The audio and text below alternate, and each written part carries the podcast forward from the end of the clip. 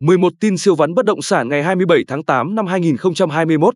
Tin số một. Khẩu vị người mua bất động sản trong bối cảnh dịch bệnh.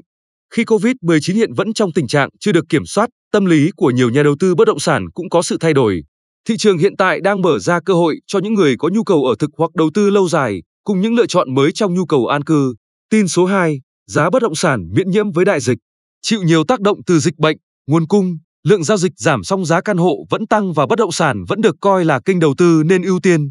Tin số ba. Chưa giải quyết được dịch thì chưa thể bàn kịch bản bất động sản thời gian tới.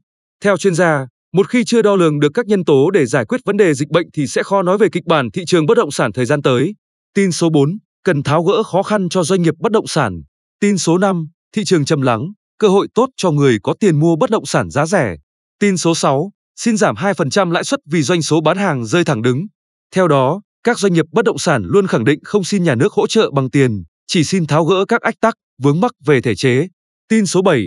Thị trường logistics và bất động sản công nghiệp vững vàng trong dòng xoáy bất ổn. Tin số tám. Bất động sản Hà Nội thu hẹp khoảng cách giữa khu vực thành thị và vùng lân cận. Tin số chín. Thanh Hóa sắp có khu đô thị sinh thái gần năm mươi héc ta ven sông Hoàng Hóa. Tin số mười. Bình Định chấp thuận đầu tư hai khách sạn năm trăm năm mươi tỷ đồng. Tin số mười một. Quảng Ninh giao hơn ba nghìn bảy trăm mét vuông đất cho tê tê pê xây khu đô thị hơn một nghìn sáu trăm tỷ đồng. Cảm ơn quý vị đã lắng nghe.